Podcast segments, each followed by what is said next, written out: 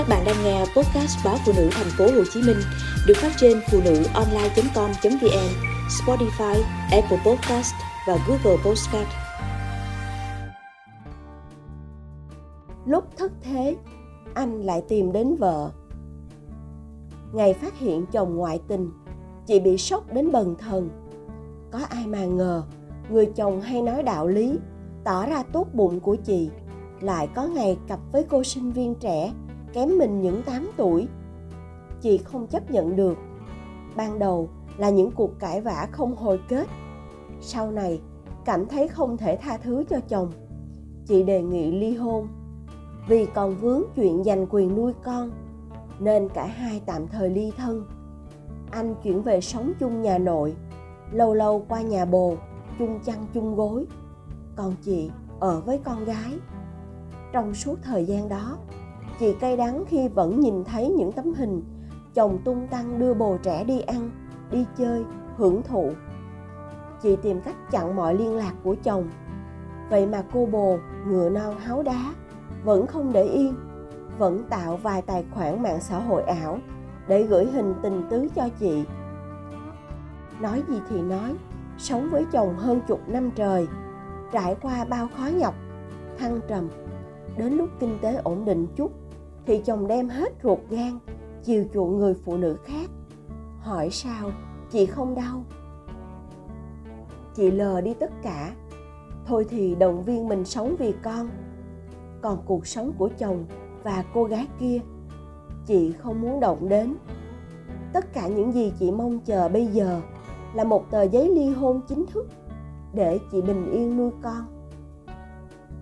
Chồng chị vẫn quan tâm con gái vẫn gửi đồ chơi, quần áo và chu cấp đủ. Tuy nhiên, thời gian gần đây không thấy gửi nữa. Chị cũng chẳng thúc giục. Có thì tốt, không có thì thôi. Nếu anh không muốn làm tròn trách nhiệm người cha, thì chị càng thuận lợi để giành quyền nuôi bé. Mọi thứ bẵng đi. Nay bỗng nhiên, anh lấy số lạ gọi cho chị. Nhưng cuộc trò chuyện lần này không phải là để hỏi thăm con cái, cũng không phải nói đến vấn đề ly hôn.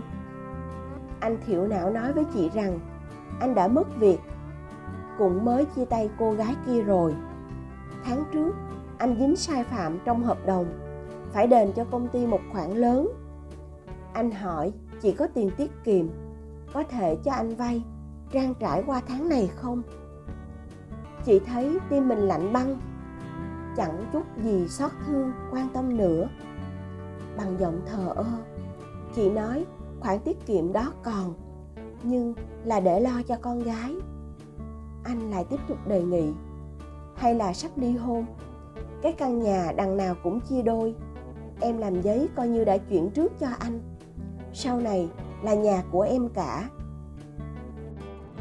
Chị hiểu khi anh đã nói vậy, tức là đã quẩn bách lắm rồi nhưng chị lạnh lùng nói, đợi ngày ra tòa rồi giải quyết. Anh biết không lay chuyển được vợ, nên bắt đầu dùng tình cảm để làm chị mềm lòng. Ban đầu là quan tâm con nhỏ, tìm cách gọi và nói chuyện với con mỗi ngày. Sau đó, nhờ cả đến cha mẹ chị, thuyết phục chị tha thứ. Nhưng anh đâu biết rằng, càng làm thế, chị càng thấy không còn chút tôn trọng nào dành cho anh. Cũng có lúc chị mềm lòng, muốn giúp anh một lần. Hôn nhân hết tình còn nghĩa, nhưng cứ nghĩ đến cảnh khi anh có tiền thì bao lo cho người đàn bà khác. Lúc thất thế mới nhớ đến vợ, chị lại không muốn giúp. Giá mà trước kia, anh biết tu chí sống vì gia đình. Giá mà anh không phản bội. Có lẽ sai lầm của anh sẽ được vợ con an ủi, vỗ về. Cùng động viên anh vượt qua, chi tiền bạc giúp anh giải quyết. Nhưng hiện tại, anh đâu phải là người chồng, người cha như trước kia. Lấy quyền gì mà anh đòi hỏi mẹ con chị phải giúp đỡ?